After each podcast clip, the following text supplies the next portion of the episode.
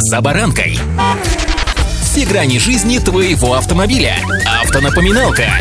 Комментарии экспертов. Советы по обслуживанию автомобилей в программе «За баранкой».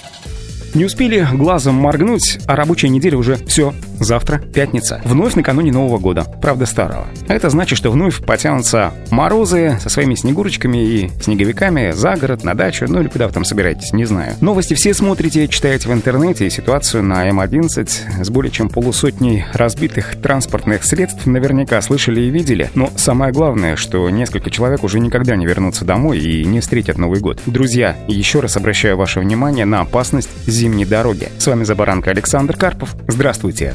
Автонапоминалка.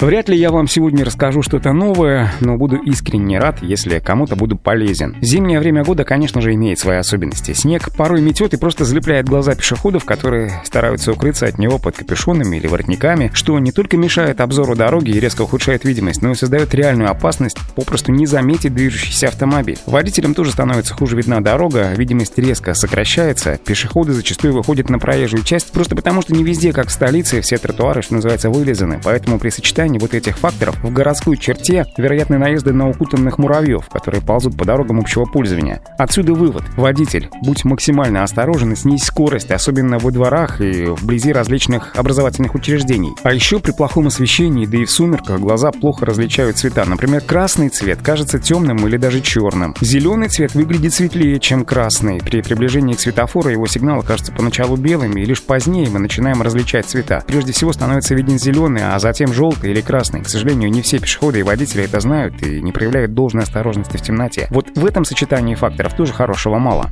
Автонапоминалка.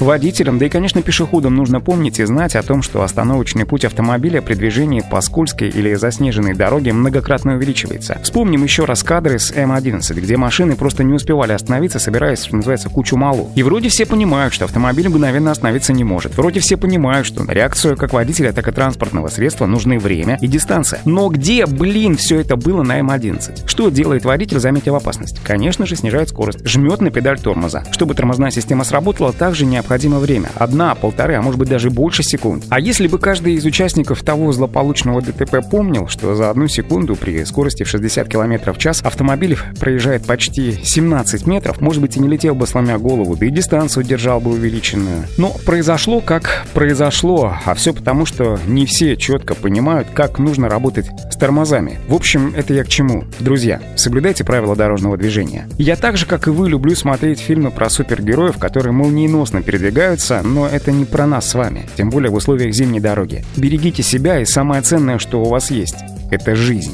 Удачи! «За баранкой»